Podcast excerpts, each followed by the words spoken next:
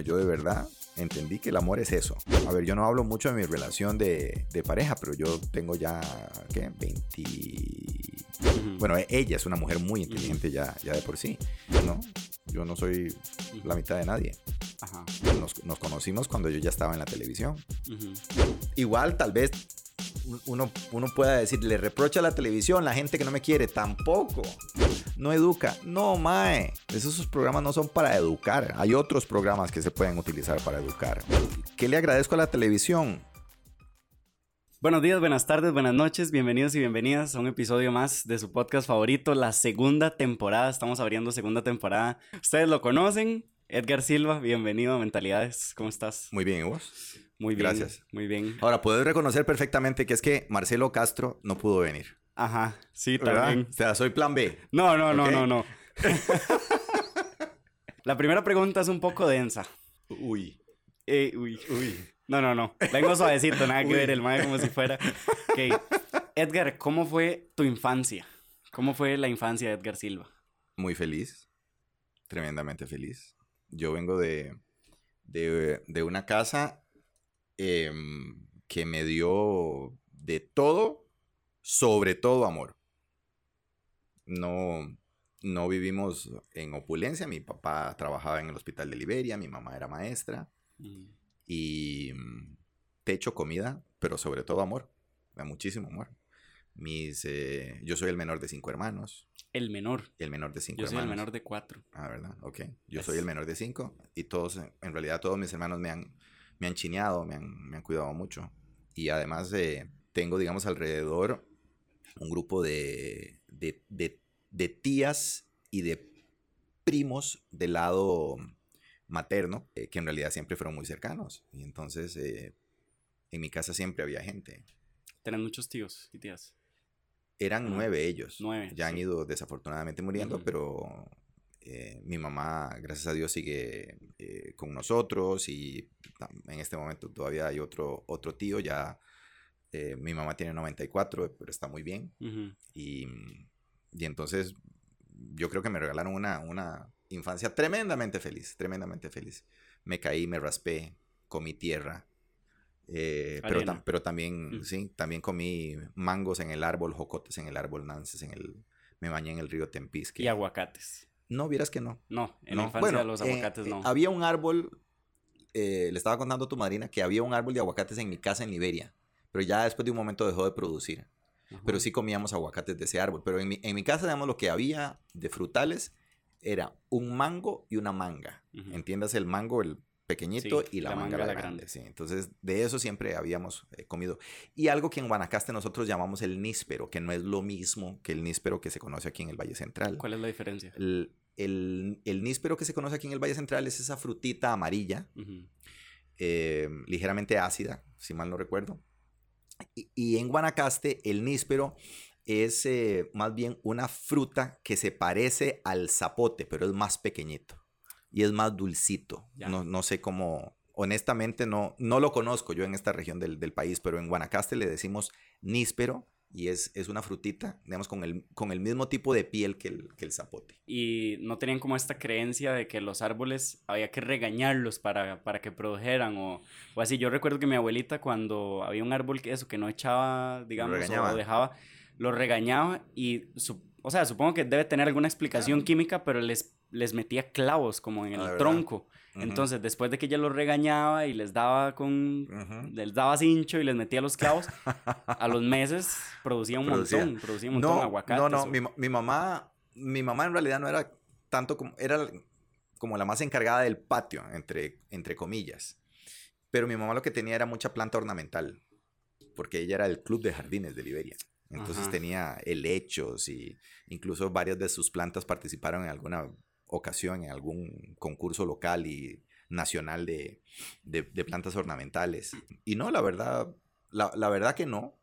En algún momento creo que, que los árboles bajaron su productividad porque en el patio de mi casa mi mamá instaló su kinder. Entonces tuvo la necesidad de, cementar una buena parte del patio y eso evidentemente ya limita la absorción del agua. Y de los demás nutrientes. Y consecuentemente los, los árboles fueron decayendo en su producción desafortunadamente. Mm. Pero digamos, el árbol, para mí el árbol de mango, el árbol de mango, de manga, perdón, el árbol de manga, el de mango era muy alto. Em, el de manga era mi, era mi nave espacial, por ejemplo. ¿Tenías una casa en el árbol? No, nunca. No, no tuve casa, pero sí era mi nave espacial. Lo sentías como un hogar, sí, como... Sí, sí, sí, me, y yo me movía de rama en rama y era como las distintas, eh, ¿qué te digo? Como los distintos aposentos de la nave espacial, de mi platillo volador. Y así, y digamos esa imaginación como por el espacio y todo eso, ¿vos la seguiste como cultivando más adelante o fue como...? Sí, sí, de hecho, de hecho yo fui muy feliz, Ale, cuando me tocó cubrir las misiones especiales de Franklin Chang. Yo, yo cubrí desde, si mal no recuerdo, desde, el, desde la tercera misión de Franklin Chang hasta la séptima.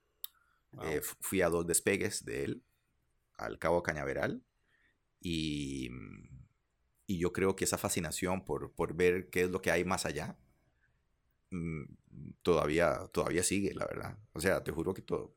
Yo no, yo, no sé si la gente se, alguna gente se debe acordar que em, hace, no sé, no me acuerdo cuánto tiempo atrás vino un, no voy a decir el nombre para que no se ofenda, eh, un, un maje que decía tener contacto con extraterrestres. Entonces lo invitamos a Buen Día, yo lo entrevisté, yo cuando él me estaba comentando de sus contactos con los extraterrestres, entonces yo le dije en media, en media entrevista, mamá, la próxima vez que lo contacten, avíseme.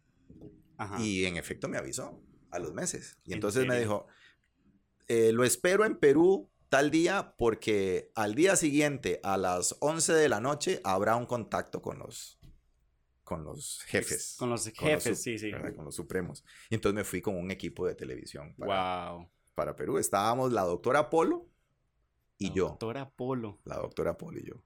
Esperando a tener el contacto. Que al final no se dio. Pero bueno, digamos que hubo una mala comunicación. pero bueno, igual, igual hice el reportaje. Ajá. Eh, pero sí, esas varas me gustan mucho. Y hablando de, de, de la doctora Polo, digamos, ¿qué, ¿qué, colegas, así, periodistas o presentadores de televisión has conocido que realmente te han dejado algo, digamos, como que has podido conversar? Bueno, con la doctora Polo no conversé mucho, nada más. O sea, lo único que cuando di, no sucedió nada en el... Y ella dijo, caso cerrado. No, no lo dijo. dijo algo más simpático. Eh, me le acerco yo, le digo, doctora, ¿podemos conversar? ¿Te puedo entrevistar? Y estaba un poco molesta, ¿verdad? Porque no se había dado el contacto. Claro. Me dice, no, porque no ando maquillada y no estoy lista. Pero puedes decir esto en nombre mío. Puedes decir que esto fue como un coitus interruptus. Eso fue lo que me dijo. Le digo, ok, perfecto. Eso, así lo consignaré. Oh, wow. Y eso fue lo que dijo, un coitus interruptus. y mm, a quienes he conocido, a, varias gente, eh, que me hayan... es que no, no, tuvimos una relación, digamos, una conversación, pero, digamos, estuve una vez en, en Miami con el... Um, estuvimos una vez en Miami con, con Don Francisco, que la organización Teletón... El Sábado Feliz. Sí. No, Sábado, gigante, Sábado Gigante. Este, y Don Francisco presenta y todo, todo esto. La, la organización Teletón de América Latina eh, organizó como una especie de congreso para las teletones de los distintos países y la Teletón Costa Rica me escogió junto con la tía, como Abren Salguero, para ir a, a, Miami y, y ver, eh, participar de la, de la, actividad. Y entonces don Francisco nos dio una, una charla sobre el... Él fue el creador del, de la Teletón. Eh, esa historia de vida fue muy impactante, muy, muy bonita pero alrededor, digamos, de, gente de televisión, así como que yo, Jorge Ramos, de Univisión, que la gente, digamos, pueda conocer eh, mucho, eh, con quien, digamos, he compartido un poquitito más. Es que a otros los he visto, no, es como, pero, digamos, con, e, con, esos dos creo yo que mucha gente se identificará inmediatamente. Pero si me preguntas a mí, digamos, eh, quiénes alrededor de, digamos, del ejercicio periodístico me gustan mucho, yo te diría que o alrededor del, tema de las entrevistas, a mí me gustaba mucho Barbara Walters, que era una entrevistadora de la cadena ABC de Estados Unidos.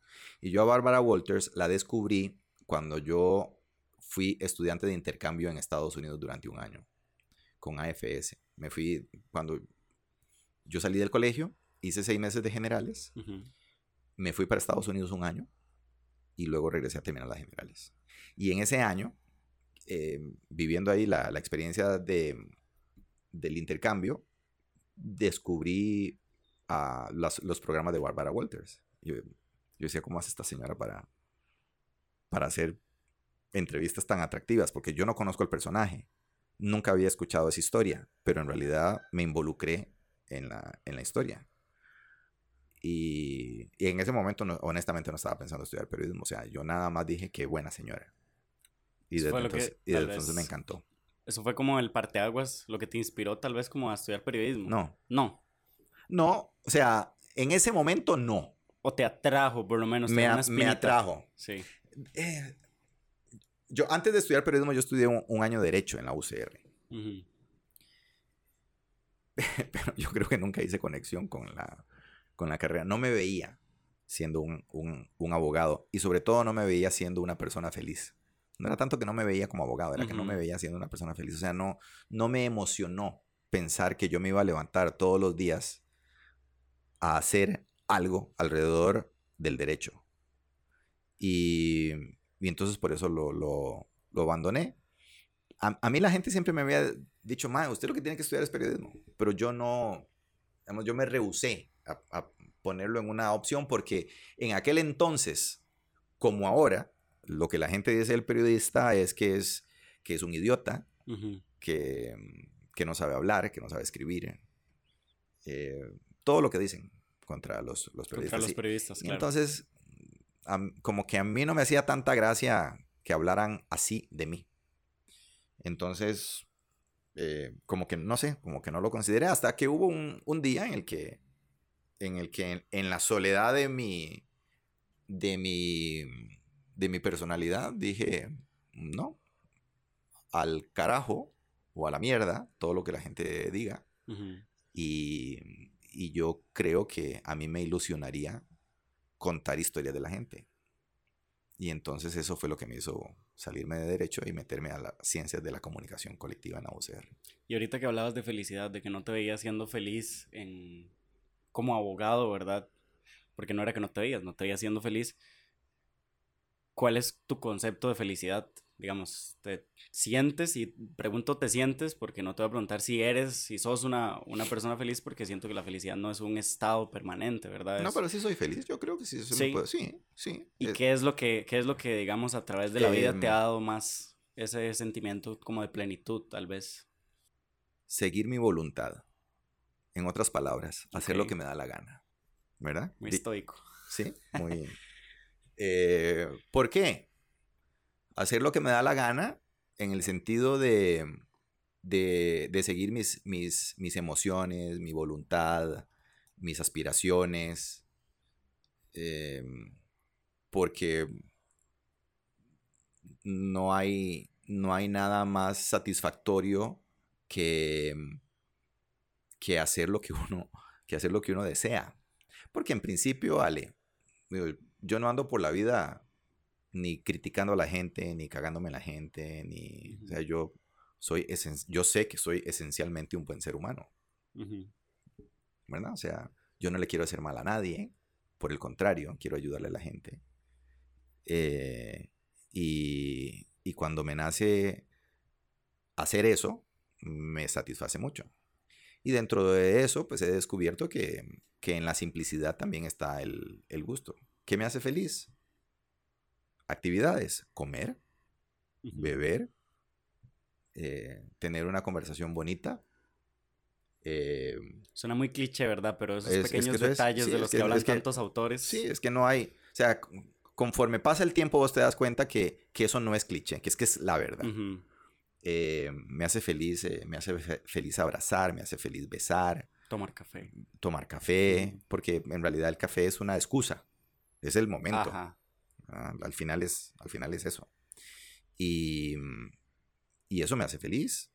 Manejar, no sé, por la campiña turrealbeña y ver todo el verde, o ir hacia Guanacaste. Pero sentís como que en ese estado de felicidad nace como tal vez de un como de un sentimiento tal vez como de aburrición, como... No, para nada. A, ver, pero no, no aburrimiento, digamos, como el sentido, como con una connotación negativa, sino como el aburrimiento italiano, digamos, de, de, de, que a través del aburrimiento o de estar como en calma, contemplando. Eso, eso, eso, te iba a decir, eso se llama contemplación. Ajá. ¿Ok? La contemplación es eh, la capacidad que yo tenga de, de ver y de percibir el entorno en el que estoy y disfrutarlo. Exacto. Punto. ser consciente de dónde estoy y cuánto vale. y, que, y que puedo agradecer. Yo creo que la gratitud también está muy relacionada a la felicidad. Yo, yo agradezco mucho todo lo que yo tengo, desde mis grandes manos, que en algún momento se convirtieron en una, en, una congoja para mí, porque siempre he sido de mano larga, de dedos grandes, largos. Y, entonces en algún momento alguien hizo alguna broma y entonces a mí eso me hizo dudar de mis manos. Pero una vez vi a una, a una persona amputada de las manos. Y inmediatamente entendí que, yo las tenía y que eran totalmente funcionales. Y que entonces yo entiendo mucho de la felicidad desde la gratitud. O sea, yo agradezco lo que tengo, poco o mucho, lo agradezco. Eso me hace a mí ser feliz. Y luego, esta teoría que te estoy diciendo, la, la confirmé porque invité a un monje budista a buen día. Y el monje budista, que terminamos hablando de, de la felicidad en la entrevista, me dijo, algo que yo relacioné inmediatamente con eso. Que si yo me paso pensando en lo que ya viví y no me satisfizo, y si paso pensando en las cosas que yo deseo y no tengo, extiendo mi sentimiento y mi sensación de insatisfacción y consecuentemente infelicidad. Entonces, pensar en que no soy lo que he querido ser y no estoy donde he deseado estar, lo que en realidad alimenta es tus miedos, tus dudas, tu insatisfacción. Es decir, vos alimentas tu infelicidad. En el momento en el que vos comenzás a, a, ser consciente de quién soy, dónde estoy, qué tengo, cómo soy,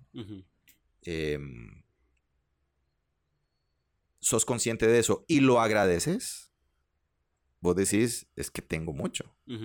Gracias. Se lo puedes agradecer a la divinidad, a tu Dios, se llame Mahoma, o se llame Jesucristo, o se llame, eh, eh, no sé, sí, Lo, cualquier religión. y, y eso le da a uno una, una sensación de, de gratitud.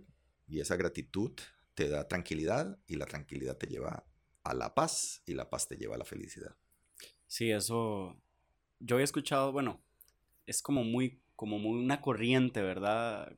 Muy popular ahora que se trae del budismo y de toda esta de toda esta verdad como occidente, el asunto del estar presente, ¿verdad? Y demás.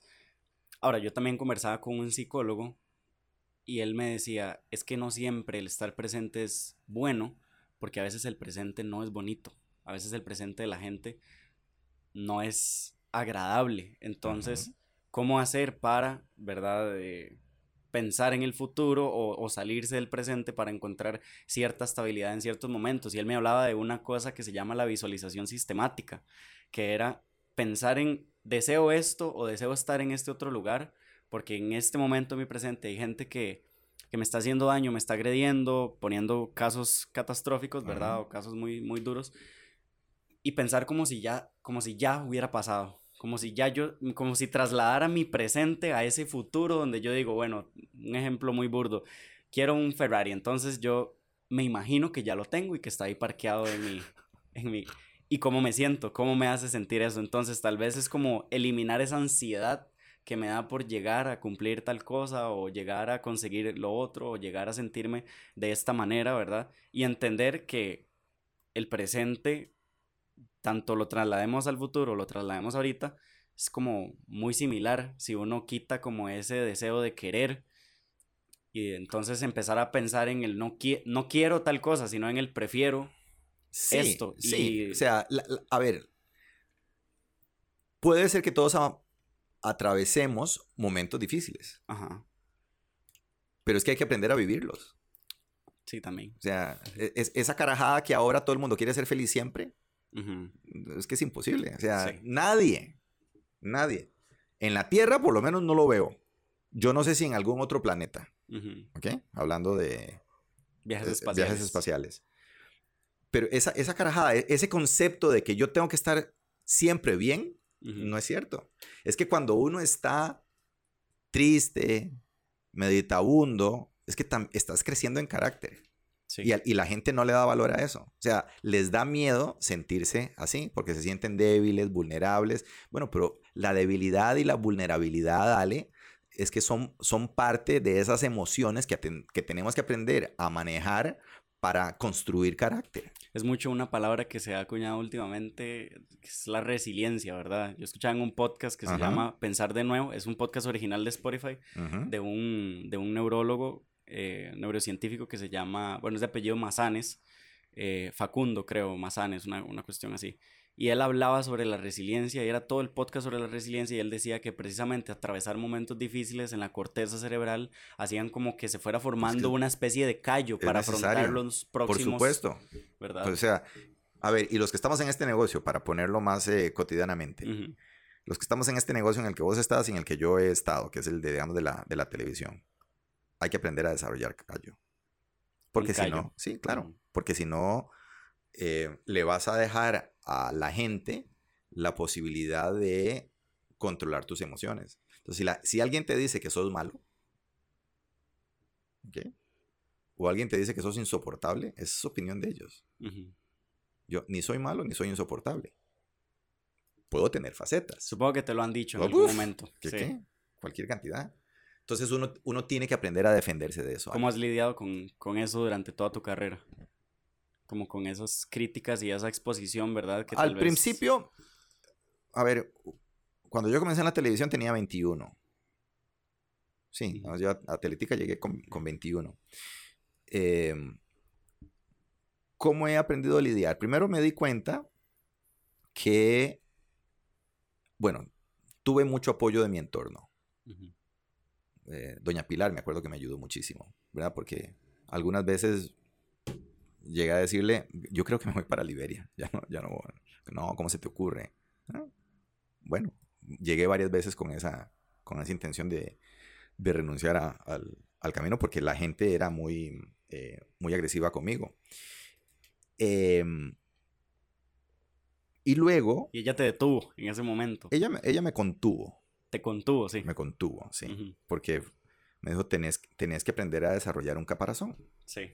Y, y tienes que aprender a defenderte de eso. La capacidad que desarrollé, Ale, fue de entender que las personas van a leerte desde la realidad de ellos. Y luego, eso lo confirmé con un libro que se llama Los Cuatro Acuerdos, que a mí me cambió mucho. doctor Miguel Ruiz. Correcto. Sabiduría tolteca.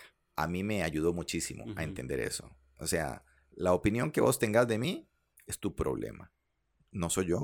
O sea, es que vos me estás leyendo desde, desde tus valores, desde tus creencias, desde tus posiciones, desde tu realidad.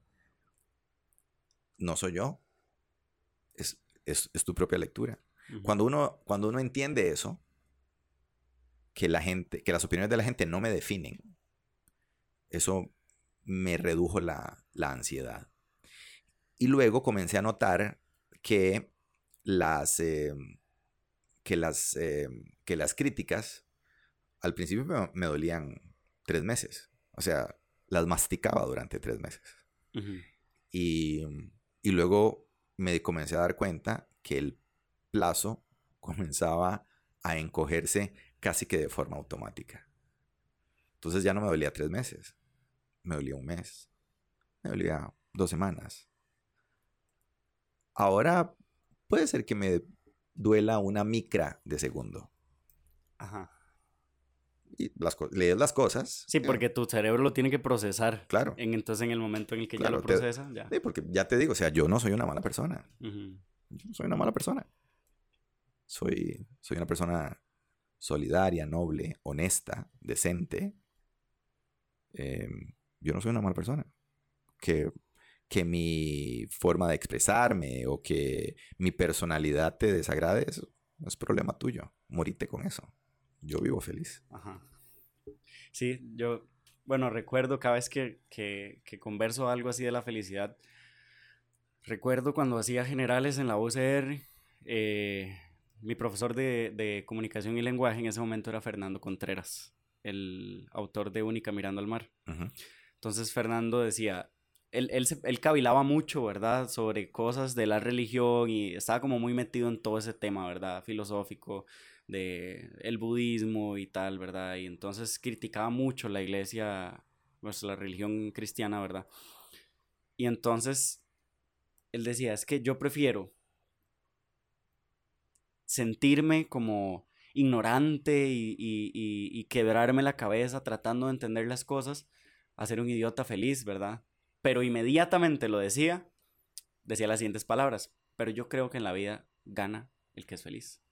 Entonces, era como, como él mismo contradiciéndose, ¿verdad? Entonces, yo también, desde ese momento, desde el 2017 que entré a hacer esas, las generales, estoy como en ese vaivén de, bueno, ¿qué prefiero yo? Si, si investigar y ser muy curioso y, y, sentir como ese síndrome del impostor constantemente que me hace crecer o, digamos, ir creciendo como que la vida me lleve, ¿verdad? Y ser un idiota feliz, como, como dice él, ¿verdad? Entonces, yo siento como que uno tiene que utilizar ambas cosas en ciertos momentos de la vida. Yo entiendo la expresión de idiota como alguien que... Que no se preocupa Que no se preocupa por algunas cosas. Por algunas cosas. Por algunas cosas. y, en efecto, yo creo, a, razón de asumirlo, yo creo que ahora soy un poco más idiota en ese sentido. O sea, he aprendido a, a discriminar más. O sea, de verdad es que hay, ahora hay cosas por las que la gente discute o se preocupa que a mí me vale exactamente un... Lo que quieran poner ahí en ese espacio en blanco. Claro. Eh, ¿Por qué? Porque yo ya sé que eso no es relevante, ni en mi vida, ni en la vida de muchos. Entonces, quedarme ahí atascado en una discusión por algún tema que en realidad no es relevante. Puede ser notorio en cierto momento, pero es que es relevante. Relevantes como para tu vida. Hablando de la simplicidad y de todo eso que vos decís que ahora... La honestidad. Ok. Em, la solidaridad. Un tema más de valores. Sí. Sí. No, es que pelearse con un amigo por, por el fútbol, por ejemplo. Ajá. O por la política. Sí, también. O la religión. O la religión, correcto. Esas, esas cosas que, que cada uno tiene que leer en su propia, en su propio, de su propia forma. Yo siempre cuento la anécdota de que yo fui a la India y fui a la India en como la primera, segunda semana de diciembre. Y, y ahí la Navidad no existe. vi en una tienda, vi un San Nicolás. En una en una. De cientos de tiendas. De cientos de miles de tiendas en la India. En diciembre, una tenía un San Nicolás. ¿Ok? Y mucho menos un pasito. Ah, ¿Ok? Jamás. Jamás. Entonces, ahí uno aprende a relativizar eso y aceptar y a respetar las creencias. Si, si vos me preguntas ahora que he estado muy cerca de Japón, por ejemplo. Ajá, porque vienes llegando de un viaje a Japón. Sí. El, sintoísmo, el sintoísmo me, me llama muchísimo la atención. Porque ellos entienden que, que los dioses están en las plantas, en el agua, en el aire. Y son tremendamente respetuosos. Y yo creo que si la religión o la espiritualidad lo que aspira es hacernos mejores seres humanos, yo sí creo que hay algunas religiones que en efecto nos hacen mejores seres humanos. Sí lo y, consideras. El, y el sintoísmo a mí me, me, me llama mucho la es atención. Es que hay un momento en Occidente donde, perdón, donde, donde digamos la moral o la buena moral, digamos, eh, bueno, no hay bueno o malo, es muy relativo, pero digamos la moral estaba muy ligada a la religión, ¿verdad? Luego, cuando se desliga y se habla, digamos, de que la moral es como muy contingente al contexto histórico en el que estamos y demás, y entonces se tratan de introducir otros conceptos, ¿verdad? Como la ética y todas estas cosas. Eh, creo que la religión igual va, va quedando como, como de lado en cuanto al tema de si nos hace bien o nos hace mal. Pero, pasa como un segundo plano de, de, si te hace bien a vos, te hace bien a vos. A mí, o sea, como... sí, o sea, en todas las religiones debe haber gente mala. Tal vez mi termómetro es donde hay menos gente mala. Ajá. Un tema de cantidad más un tema, Sí, o sea, donde los valores te impactan ¿qué valores te impactan más? ¿Qué te ha llegado a convencer más? Entonces, por ejemplo, em, el respeto que el japonés tiene para con otros, eso yo no lo noto en ningún otro país del mundo, en ninguno. Es que te puedo decir que en algunos países se respeta al otro, pero por la ley, porque si no te dan, te cortan la cabeza o te cortan la mano. Pero es que yo, Digamos, yo, yo, Vos lo sentís muy genuino de parte de ellos. Yo lo siento muy interiorizado de parte de ellos. A ver, ver a dos chiquitos de 7, 8 años solitos caminando por la calle, por el centro de Tokio, con su uniforme escolar, y uno dice, ¿con quién van? Ajá. Y los chiquitos van solos, solitos, pero también van acompañados porque todo el mundo los está viendo. Y si algo les pasa, la gente está detrás de ellos. Entonces, e, eso a mí me, enseña mucho. Por ejemplo, ahora en, este viaje le pregunté a, mi guía y entonces me dijo que desde el kinder y todos los años de escuela hay una materia que se llama moral. Wow. Moral. Que vendría a ser un equivalente aquí en Costa Rica a la materia de religión, tal vez. No. un intento no, de... No, no, no, no. No. No. Es que no tiene que ver nada con la religión. La moralidad no tiene que ver nada con la religión. No, pero digo yo. Es, con la convivencia. Es, es, es, el respeto a, la, a, lo ajeno, es el respeto al tiempo, es, el, es, es, moral. es, es, saber ser un buen ciudadano. Debería parecerse a cívica. Ah, y, sí, en efecto, o sea, incluye materias de cívica, pero sí, en efecto debería parecerse también a la religión. Pero no sé si es por el método, pero no, no, no, no tiene el mismo, no, tiene, el mismo, no tiene el mismo impacto. Claro. ¿Verdad? Pues que, eh, digo, yo, yo respeto a la gente que, que se sabe los versículos y los, ¿verdad? Y los capítulos y qué sé yo. Pero yo es que yo necesito que la gente lo practique desde la moralidad, desde la decencia, desde el respeto, eh, todos los días y a veces no somos así. A veces los, a veces los que están muy metidos en eso eh, se sienten incluso superiores a los demás. Sí. Entonces, eso también hay que revisarlo. Aunque también, aunque también yo escuchaba, digamos, un, un japonés eh, que es, digamos, eh, conferencista, es colombiano japonés, se llama Yukoi Kenji. No sé si lo has escuchado, él, hablaba, él hablaba de lo peligroso que es, o podría ser también como esa moralidad del japonés, claro, donde, también. donde, digamos, aquí en Occidente la gente se siente superior si es el dueño de una mansión y tal, ¿verdad? Y el japonés, al ser mandado, cuando agacha la cabeza o, así, ¿verdad? Se siente superior porque siente que tiene tal vez como ese más control de sí mismo y como es más consciente de ese otro tipo de cosas, entonces también los puede llegar a hacer sentir. Sí, no, no, o sea, todo, todo es peligroso. Sí. Todo es peligroso y de toda la perspectiva. Pero si uno, si uno encuentra un justo equilibrio, yo creo que eso es lo que tenemos que, aspirar. pero, yo, pero yo sí creo que, en efecto em, tenemos que aprender mucho de esas culturas orientales. Yo creo que sí. A tus, a tus X cantidad de años. 55. 55 años.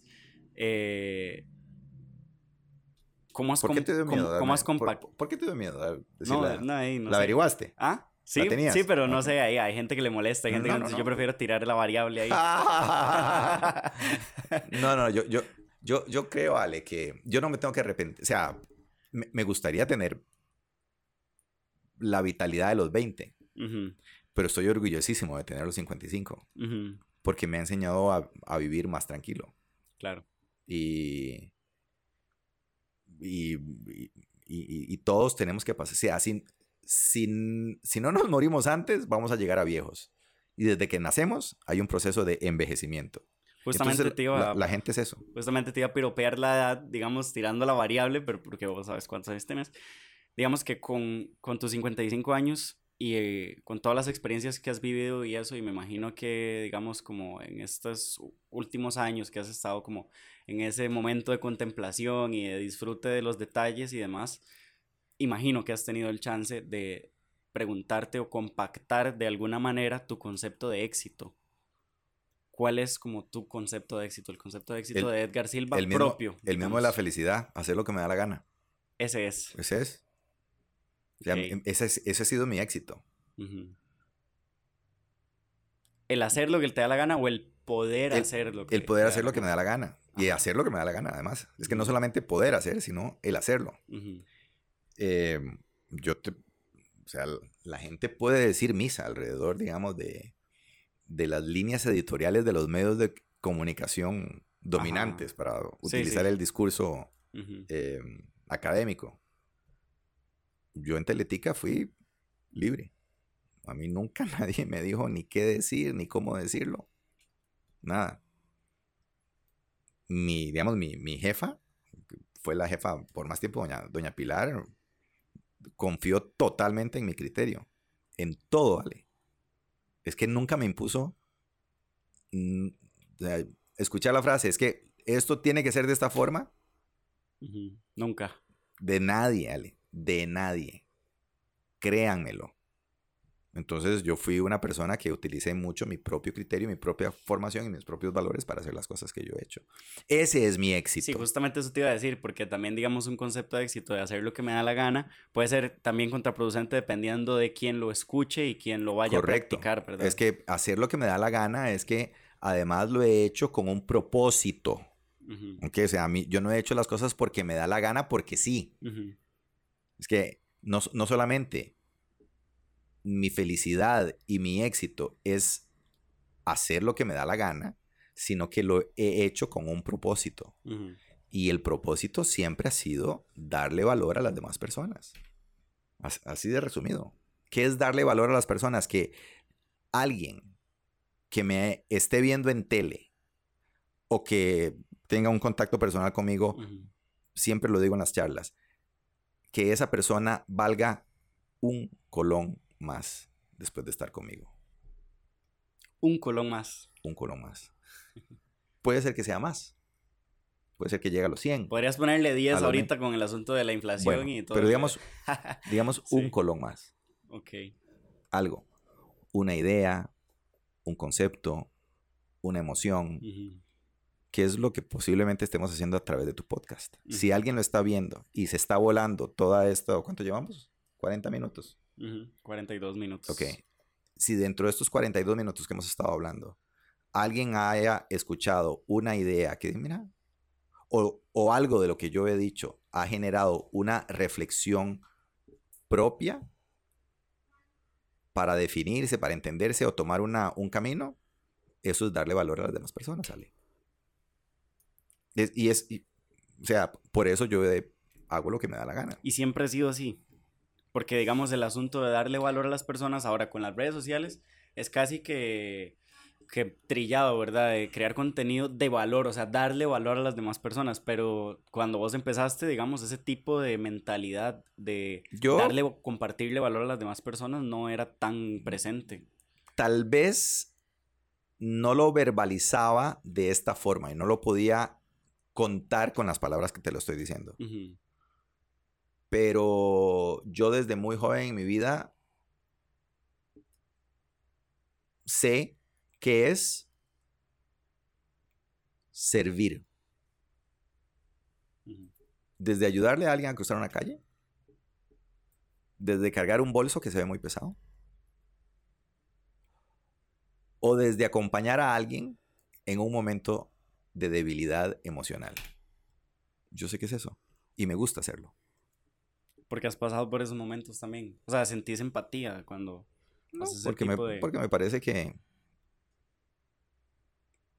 porque me gusta la sensación de, sentirme útil. Sí, me, me, me, gusta la sensación de sentirme útil. Pero no lo haces desde el egoísmo de lo voy a hacer porque me gusta como me siento de...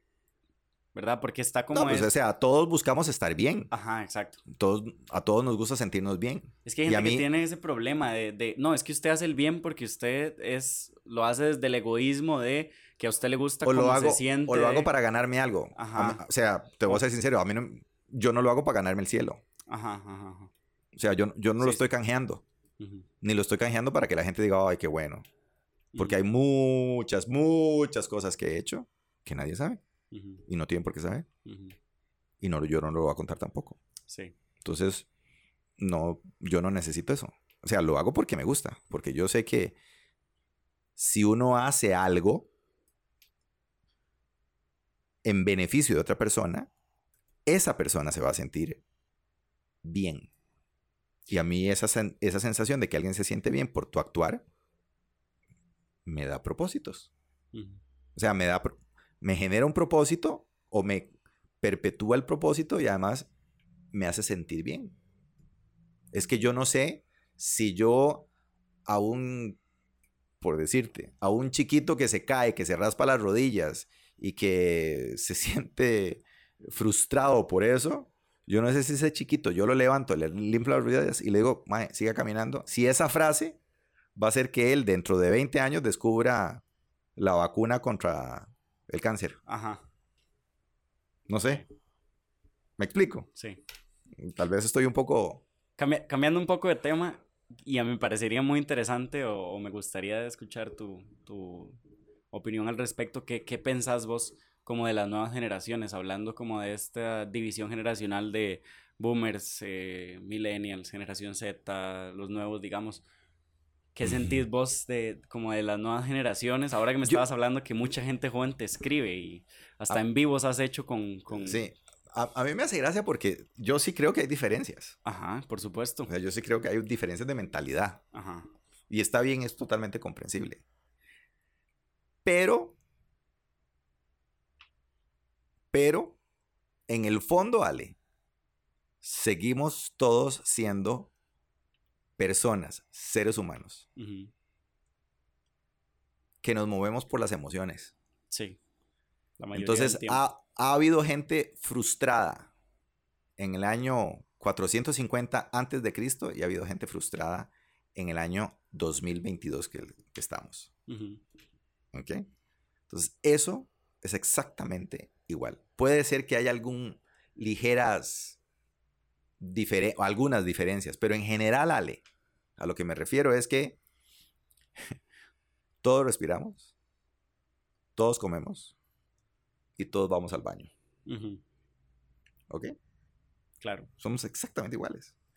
lo, que quiero decir con eso es que al, al final el triste y el, el, frustrado, el alegre y el realizado están en Costa Rica, en México, en Singapur, en Rusia, en la Antártica, en, el Ártico. Em, hay musulmanes, hay, cristianos, todos somos exacta, exactamente iguales. Yo tengo una tía que ha viajado muchísimo tengo una tía que ha viajado muchísimo por, por todo el mundo, de De eso me di cuenta en el año que fui estudiante de intercambio, dicho sea de paso. Al final te das cuenta que vacilón, o sea,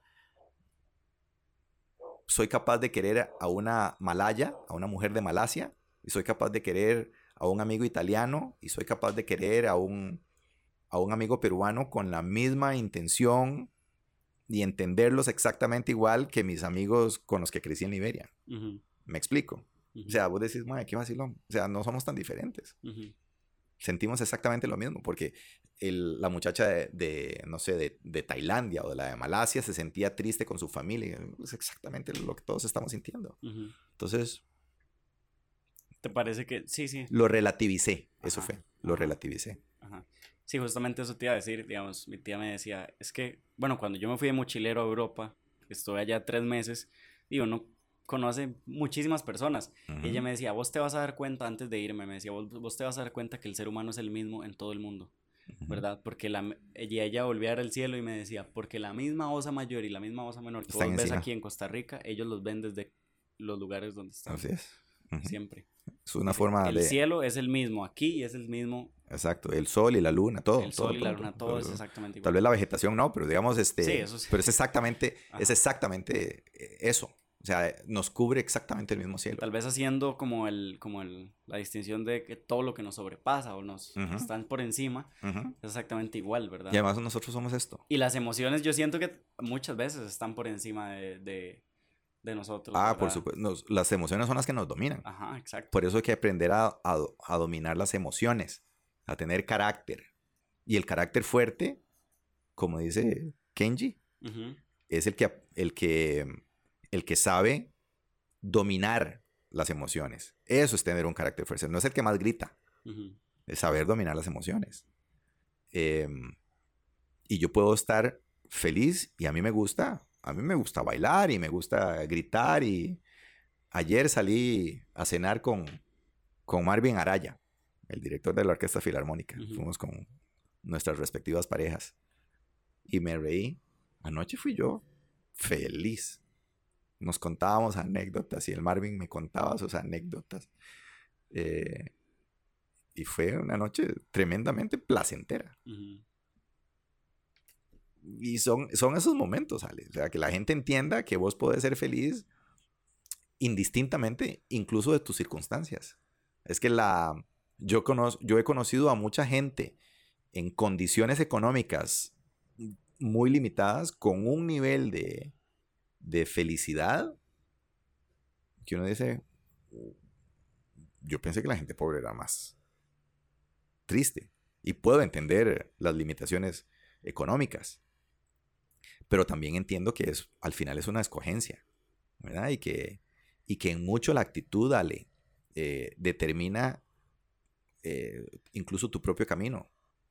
Yo contrataba a la gente con la que yo trabajaba en Buen Día, por ejemplo. ¿okay? Y sí, yo revisaba el currículum, estudiante, qué sé yo.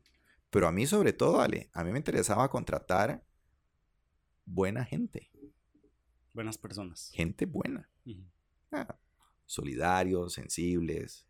Es que saber escribir o saber hablar ante un micrófono, digamos que son habilidades que se pueden, pero yo quiero gente honesta, puntual, trabajadora. O sea, al final yo comencé a valorar más eso y yo creo que me rodeé siempre de gente buena. Yo, yo, yo escogí desde Adriana Durán, que estuvimos juntos mucho tiempo, en Buen Día, hasta los reporteros. Yo los escogía. Y esencialmente escogí gente buena. Y, y, era ese sentimiento de que vos te daba paz una persona. Ah, por supuesto. ¿Verdad? Porque que se equivoque haciendo un reportaje o qué sé yo. Son cosas. Pero pero tener la capacidad de sentarte, escuchar, hablar, eh, sensibilizarte, eso, eso no es tan fácil. Entonces yo, yo en, en, mis últimos años busqué mucho más eso. Porque, porque sentirte rodeado de gente que está contenta es que es, necesario, O sea, yo, yo no puedo trabajar con un amargado. Sí. Y el, y el amargado tiene que entender que si sigue amargado, se va a seguir cerrando las puertas y eso le va a aumentar la frustración. Eh, y velo, o sea, hay muchas oficinas que con el necio nadie quiere trabajar. Por supuesto. Y eso se hace una bola de nieve para el necio. ¿no? Porque entonces se siente rechazado. Deje de ser necio. Colabore, sea puntual, no mienta, sea honesto y, y vas a ver cómo las cosas cambian. Porque la gente siempre busca a la gente que vos sentís, lo que le llaman ahora la buena vibra. Ajá. La gente que vos decís, o sea, es que desde, desde abrazarte hasta escucharte, me hace sentir bien. Hay gente con la que vos estás y que con las que vos decís, ay, mae, me tomaría otra copa con vos, o me tomaría otro café con vos, o hablaría más rato con vos, o ya en relaciones me acostaría con vos. Porque, porque la conexión es, es emocional es, y, es, y eso es más fuerte. Ahorita que vos, que vos estabas hablando, bueno, ahorita que te estabas escuchando. Me estoy limando las uñas mientras tanto. Ah, tranqui, dale. Eh, me ponía a pensar como en este concepto, creo que es eh, de un filósofo brasileño, que él hablaba del retorno al inicio de la vida a través de la vejez, ¿verdad? Donde él decía que, digamos, el, el, el, prestarle atención a esas cosas o el asombrar, tal vez no es lo mismo, digamos, porque el niño eh, cuando descubre el mundo, ¿verdad? El bebé es un sentimiento de asombro, ¿verdad? Y el anciano es como ese sentimiento como de aprecio y de, y de por, las, por los pequeños detalles, por las cosas pequeñas, por lo mismo que le asombraba en un inicio de su vida, el, ¡Ah! ¿Cómo sabe este café, verdad? Tal cosa. Después es como un retorno, ¿verdad? Como que la vida es un ciclo. ¿Cómo, cómo lo ves vos, digamos, en ese sentido?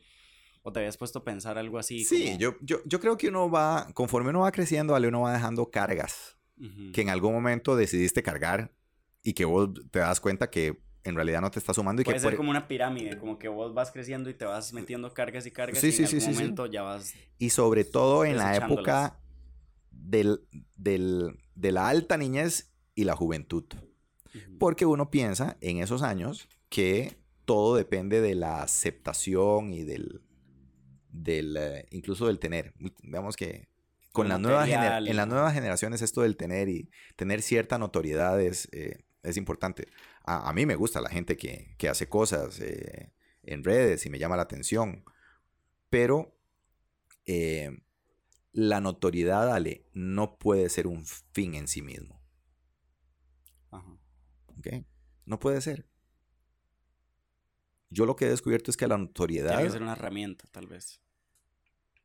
Para algo más.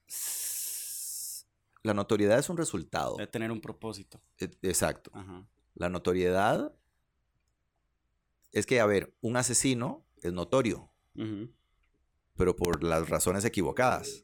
Una persona, si, si encuentra propósitos de vida que de verdad le ayuden a otras personas a estar mejor, la gente le busca porque se siente bien estando cerca de ella vuelvo a lo que te dije hace un ratito. Yo siempre quiero estar cerca de la gente que me hace sentir bien. Ajá. ¿Ok? Y cuando la gente descubre eso en vos, te busca más. Eso es notoriedad para mí. Y eso uno tiene que, que utilizarlo. Es que si yo te contara, eh, a mí me escriben muchas, muchas personas de todas las edades que lo que quieren es un consejo mío. Un consejo. Yo no soy ni psicólogo. Pero es que un consejo puede ser desde tenga calma hasta sencillamente escucharlo. Eso es. Em, y, bueno, y últimamente me está pasando más, digamos, con, con adolescentes, muchachos de colegio, primeros años de la, de la universidad, que, tienen sus dudas existenciales, que, que ya sienten que están cargando muchas cosas en su maletín y no lo pueden, y no lo pueden jalar. Entonces, bueno, lo que hay que ayudarles es a descargar de esas cosas, en el, de esas cosas del maletín para que caminen un poco más libres y más eh, eh, tranquilos. Porque al final, vuelvo a lo que estábamos hablando hace un ratito, la vida se trata de caminar sin tanto peso sin, sin tantas deudas. Es que yo pude haberla cagado hace muchos años, pero déjelo ahí. Sí. O sea, aprenda, pero ya déjelo ahí. Ya la, arrastrando. Ya, ya, exacto, ya la cagó. Pero déjelo ahí. Porque eso no, es que eso no determina. Es como no ser tan duro con uno mismo. Sí, y además eso no determina ni tu presente y mucho menos tu futuro. Si usted quiere seguirlo arrastrando, eso, es que de verdad pasa por la voluntad, por la decisión. Y es que así como muchos dejan de fumar de un día para otro, los que cargan cosas emocionales por tantos años, también en mucho es, es un acto de, voluntad, de, de, carácter. Es decir, bueno, ya, hasta aquí. Ya. Suena muy simplista, pero es que yo creo que así es y yo lo he utilizado. Desde las opiniones de los demás hasta los errores que he cometido en el, en el pasado. ya, o sea, ya, ya, ya aprendí, o sea, trataré de no volver a cometerlo, pero ya, ya, déjelo ahí. Ok. Pausa publicitaria para decir que este podcast es patrocinado por Café Orígenes. Si quieren de este café, contacten a Edgar. Llamen, llamen. Para que tomen. Llamen. Para que descubran. Llamen. Das, das, das, el número de teléfono, ¿no? Ahí. De, sí, lo damos. ¿Cuál es el donde te pueden contactar? El 8875-2233. 2233. Bueno, para, exclusivamente para el café, ¿verdad? O sea, nos estás dando tu número de teléfono personal de una vez para que no llamen a preguntar por... no, no me hagan ofertas... Indecorosas. Indecorosas. ok. Hablando de ofertas indecorosas, no tiene nada que ver, nada. Eh, ¿qué, qué, qué es el amor para vos? ¿Cómo, ¿Cómo percibís el amor en tu vida? Y, y, no sé, hablando de amor como en general, no específicamente de pareja o de familia o entre compañeros, amigos, sino como el amor, cómo, cómo lo percibís. lo ¿Cuál es tu concepto? Lo, que te dije al principio, yo siento que yo crecí en una casa con mucho amor. O sea, ¿a qué te refieres con, con eso? Cuido. Cuido. Ajá. Em, un deseo genuino de que la otra persona esté bien. Ok. Yo de verdad entendí que el amor es eso. Yo, yo amo en el tanto, yo quiero que la persona a la que yo quiero esté bien. Em, y no para que me complete, sino yo quiero hacer sentir a las personas bien. En la familia, las amistades o en el tema eh, romántico, digamos, de pareja. Y yo creo que es eso. así de simple. Eh, si ustedes quieren amar verdaderamente, preocúpense por la otra persona. Ocúpense. Ocúpense. De, la otra persona. Preocúpense y ocúpense de la otra persona. Las dos. Exacto. Preocúpese es cómo estás. ¿Qué puedo hacer por vos? ¿En qué te puedo servir? Em, y, digámoslo, yo, yo, soy, yo soy muy físico. A mí me gusta tocar. Te iba a preguntar si vos crees que tu forma de amar ha cambiado a través del tiempo. ¿Y cómo? Eh, tal vez la gente, eh, ahora lo entiendo mejor. Ok. No creo que haya cambiado, porque al final o transformado. Sí, no, no, al, final, al final me, he dado cuenta que como yo amaba al principio, es una buena forma, ha sido una buena forma de amar. Ahora lo, lo, entiendo más, lo verbalizo mejor y entonces lo pongo más en práctica, porque ya creo que lo entiendo un poco mejor. Claro. Eh, pero yo te lo resumiría así. Yo creo, a ver, yo no hablo mucho de mi relación de, de, pareja, pero yo tengo ya, ¿qué? 20, 27 años eh, de estar juntos. Y, y, yo creo que ha sido eso. Es, preocuparme, es, acompañarme, pero también... ¿Cuál ha sido la clave para durar tanto tiempo? O, bueno, para vos puede ser mucho tiempo, puede ser poco, pero que, ¿qué que ha sido como...? Que hemos entendido que somos dos naranjas aparte. Ajá, no no media completas. No, yo no soy la mitad de nadie. Ajá. O sea, somos, somos dos naranjas con nuestro propio espacio, con nuestra propia capacidad. Y entonces la fortaleza y el jugo de ambas naranjas están en un mismo vaso. Para ponerlo. Qué buena analogía. Ok. Entonces, el jugo de ambas naranjas está en el mismo vaso. No, no estamos las dos naranjas en el mismo recipiente. Ni, ni somos la mitad uno del otro. Me explico. Yo, yo, creo que ha sido eso. Hay respeto al, al, espacio de la otra persona y, y un acompañamiento siempre. ¿eh? Y una eh, comunicación bastante asertiva. Sí. Eh. Me he entendido, por ejemplo, que uno no puede suponer. Ah, es que yo pensé que ibas para. Ah, es que yo pensé que querías. ¿No? O, o se dice de forma clara. Ajá o yo no tengo cómo reclamarle a la otra persona, es que no me lo dijiste. Y yo no soy adivino, o sea, nadie, nadie lee mentes. A mí me gustaría ser. Por supuesto. Entonces, si yo no lo digo, no tengo por qué saberlo. Y yo, creo que eso no, es... no, tengo ninguna obligación de recriminarle. yo creo que eso es una visión como muy romanticista, el hecho de, de, de, adivinar, ¿verdad? El hecho de que con la... O sea, es como muy poético. Es que usted debió haber sabido, ¿no? ¿Por qué? Con la mirada yo le dije las cosas. No, no, no, no, no, no. no. Ajá. Yo no tengo por qué saberlo. Ajá. O sea, y, y, ve que, y ve que muchos de los conflictos de pareja nacen por eso. Es que yo pensé es que no me lo dijiste, es que yo creí, es que yo pensé que vos, no. ¿No? Entonces ese tipo de recriminaciones no, no pueden existir. Y a pesar de que el tiempo pase y la gente siga junta, eh, de cada vez uno se va conociendo más, tanto a uno mismo como a la otra persona. Pero a través, lo, me lo puedes decir vos que tenés ya 27 años eh, con tu pareja, si si conforme pasa el tiempo no, no da tampoco el derecho de, de decir es que tenemos 27 años juntos, ¿cómo no vas a saber que, yo, quiero quería, una ensalada? Que yo quería esto, ¿verdad? No, no, no, eh, o sea, es que ni, eso. Y ella, y ella, digamos, también ha sido eh, tremendamente eh, inteligente. Bueno, e, ella es una mujer muy inteligente ya, ya de por sí. pero digamos, también ha sido muy inteligente en el sentido de, de entender muy bien, por ejemplo, mi, mi realidad. Nos, nos, conocimos cuando yo ya estaba en la televisión. Y, digamos, que yo te diga, Que, que me haya cuestionado algo desde mi trabajo cuando bailo en algún programa o cuando bailo con alguien, no sé. Nunca. Nunca. O sea, es, totalmente comprensiva de, de, la naturaleza de mi, de mi oficio. Yo tampoco abuso, pero, pero, pero es totalmente comprensible de la naturaleza de mi, de mi oficio y ahora ella está también en un momento de su vida de mucha exigencia profesional y nada, tiene su espacio.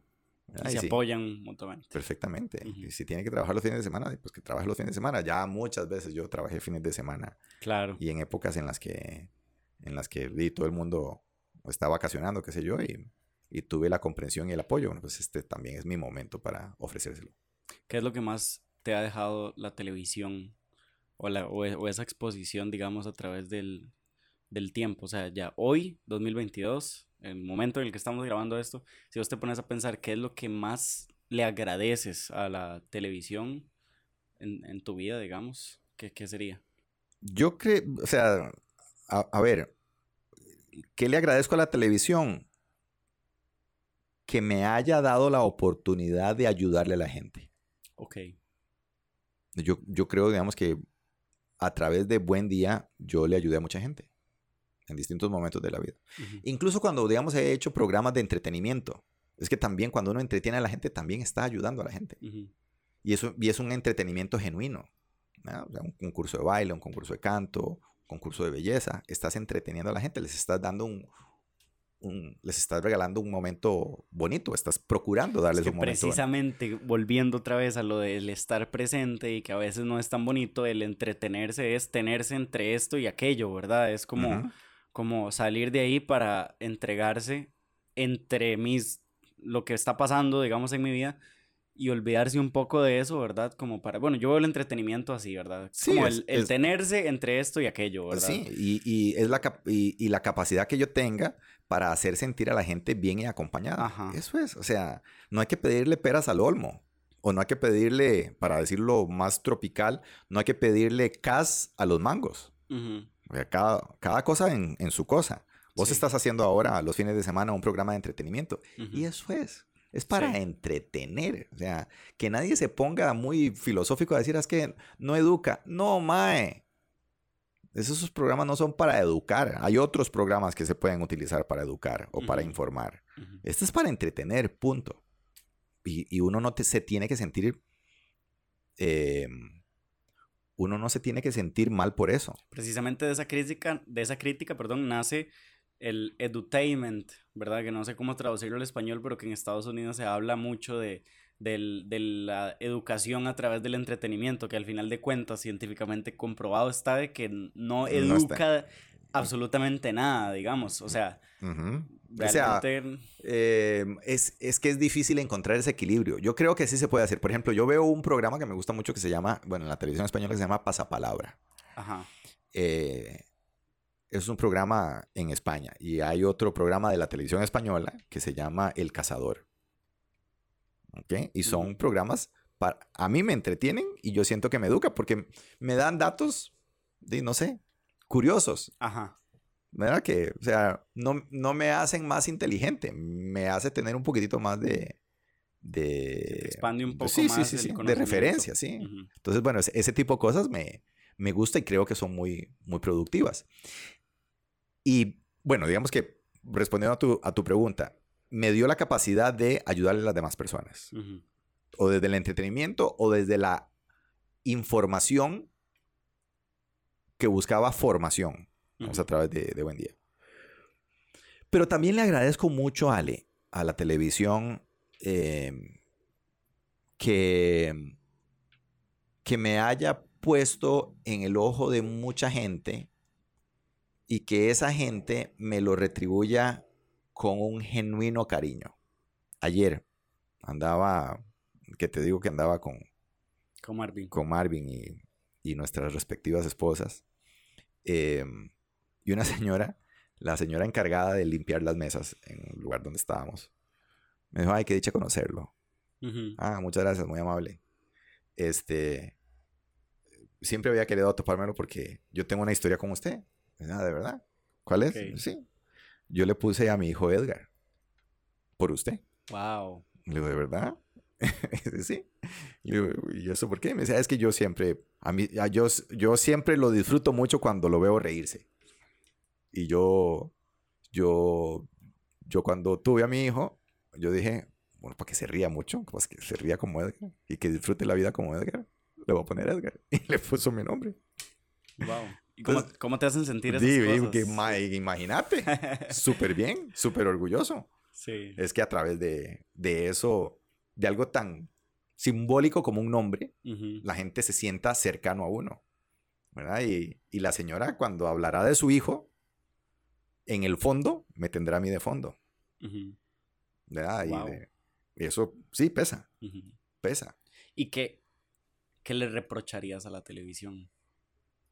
Si tuvieras algo que tal vez te hizo falta o algo que no te gustó o que, le podría reprochar. No, es un, no, es un, reproche porque fui, o sea, fue mi voluntad, pero tal vez reprocharía que no encontré en algunas ocasiones el equilibrio para estar más tiempo con familia o con amigos. Pero no es un reproche como tal, lo lamento, pero no es un reproche en, general nada, o sea, voy a sonar muy, muy eh, cliché, pero es que yo creo que no tengo nada que reprocharle. Vuelvo al punto, si yo me refiero nada más a las cosas que, que son negativas, pues me imagino que podría encontrar algo, pero es que ni siquiera lo quiero recordar. Hay un poco de programación neurolingüística, como me dijiste la vez pasada. Ay, ni siquiera lo quiero recordar, no, no, no, me interesa eh, por ejemplo, recordar en los momentos en los que la edición ya iba a terminar y yo no había terminado mi reportaje y me llamaban y me decían, ya, mande la nota ya. Y yo era aquella angustia existencial. Di, al final, y repito, formaron mi carácter. Igual, tal vez uno, uno pueda decir, le reprocha a la televisión la gente que no me quiere. Tampoco tampoco. Sí, como decías, es problema de... Es problema de ellos, ¿no? Yo no tengo por qué reprocharle a la, a la, televisión eso, porque es que proporcionalmente hay otro montón de gente que, que ha creado hacia mí lazos afectivos, admiración, cariño, respeto, eh, amor, o sea, un interés genuino por mí. Hay gente que me escribe, hola, ¿cómo está? Hace tiempo no sé nada de usted. No, no bien, aquí. O sea, televidente, sale X. No, es que hace tiempo no sé nada de usted y hace tiempo no sale cómo, ha estado, cómo va la venta de aguacates, cómo va la... O sea, gente común y corriente que ahora por redes sociales me escribe para preguntarme cómo estoy. Qué bonito. Eso es muy bonito. Qué bonito, sí. Entonces, me voy a fijar más en las cosas negativas. No, no vale la pena desgastarse en eso. Preocúpate y ocúpate de la gente que te, que te expresa eso. Yo no quiero suponer, ahora que estamos hablando de no suponer, ¿verdad? Eh, podría decir, te imagino que lo que más valoras en una persona es la honestidad, pero te quiero preguntar, ¿qué, ¿qué, es lo que más valoras en una persona que vos, digamos, puedes llegar a considerar en algún momento tu amigo o tu amiga? Que vos decís, valoro mucho esto de la gente, esto me, me, me atrae, me hace eh, clic con las personas y me gusta que las personas tengan esta característica. Pueden ser ser honestos o pueden ser otras. Sí, o sea, eso te iba a decir, que digamos, la, la, honestidad de los, de los valores que yo más valoro, valga la redundancia. La... Es que cuando hablo, honest... cuando hablo de honestidad, em, y, y, se lo digo mucho también cuando doy charlas, yo no... Para mí la honestidad no es solamente no... no no robarme algo, ser honesto. Eh, y cuando hablo de no robar, o sea, yo, yo no le quito a nadie ni un bien material, ni quiero quitarle a nadie, ni quiero robarle a nadie ni la paz ni el tiempo. Uno también tiene que ser honesto con eso. Yo no, no, robarte ni la paz ni el, ni el tiempo. ¿Qué valoro? La gente genuina los que se ríen con honestidad o con genuinidad y los que lloran y, que, saben decir, Mae, hoy estoy triste y que te cuentan algo. Esa gente genuina me, me gusta, me, atrae. Es eh, una, una, conversación así, tranquila, llana, sin, sin mayores aspavientos eso me gusta. Los que saben, los que saben estar callados también en algún momento. o sea, que valoran el silencio. Sí, estamos juntos. O sea, no hay, no hay por qué hablar siempre, por ejemplo. Exacto. nada más es, es, acompañarse a veces. Es, ese tipo de cosas me, me gustan mucho. ¿Y qué características te repelen de una persona? Yo no sé si a vos te pasa, pero uno es como muy sensible. Hay, gente que de verdad, los que andan hablando mal de otros o los que se andan quejando de todo, no me gustan. no, no, me gustan. y vos ves que son, o puedes decirles chismosos, o puedes, gente que se queja, que se queja de todo, que no le gusta nada, que no le gusta el agua, que no le gusta la lima, que, que que por qué está nublado, que de todo. Qué pereza. No, me gustan. Y, y, los evado. ¿Qué otra cosa en esa misma línea? Em, los, los que, voy a decirle los aburridos. Ajá. Los que no les interesa nada. ¿Verdad? Este, que viene el campeonato mundial. Ay, qué pereza que el Papa dijo hoy tal cosa. A qué me importa. Ajá. Eh, que mm, que Saprisa estrenó su nuevo centro deportivo. No me aportan nada. Ajá.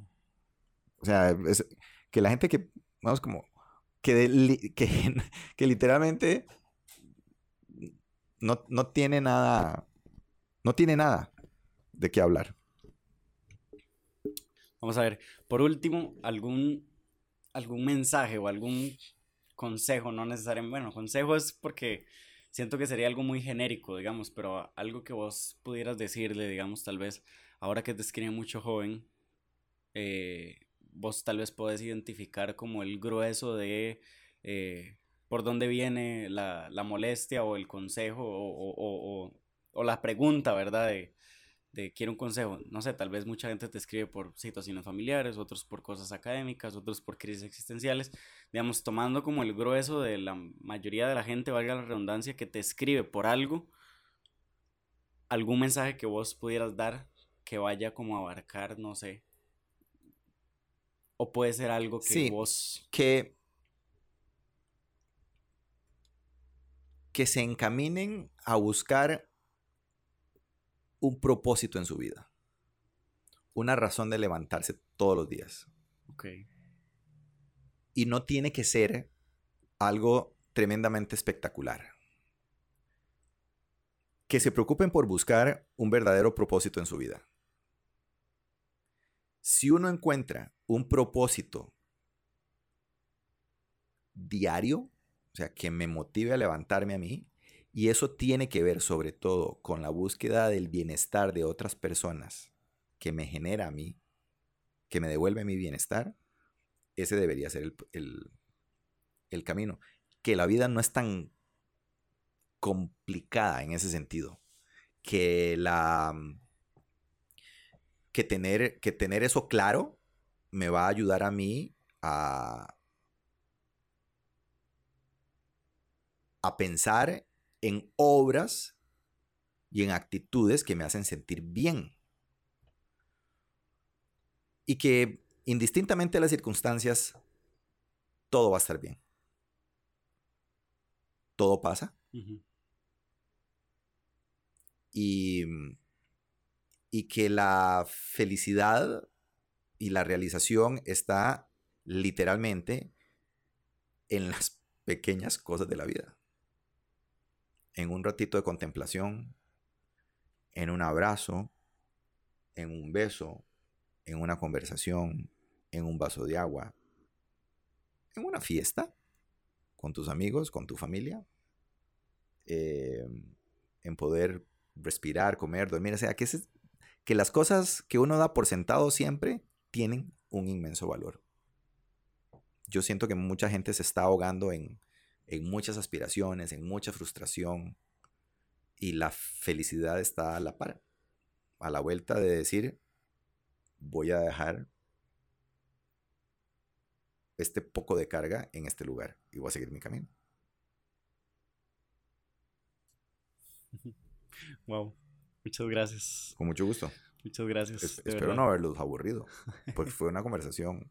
Yo no sé si esperaban que fuera más, eh, para decirlo en inglés, yo no, yo no sé si pensaban que fuera más despiche.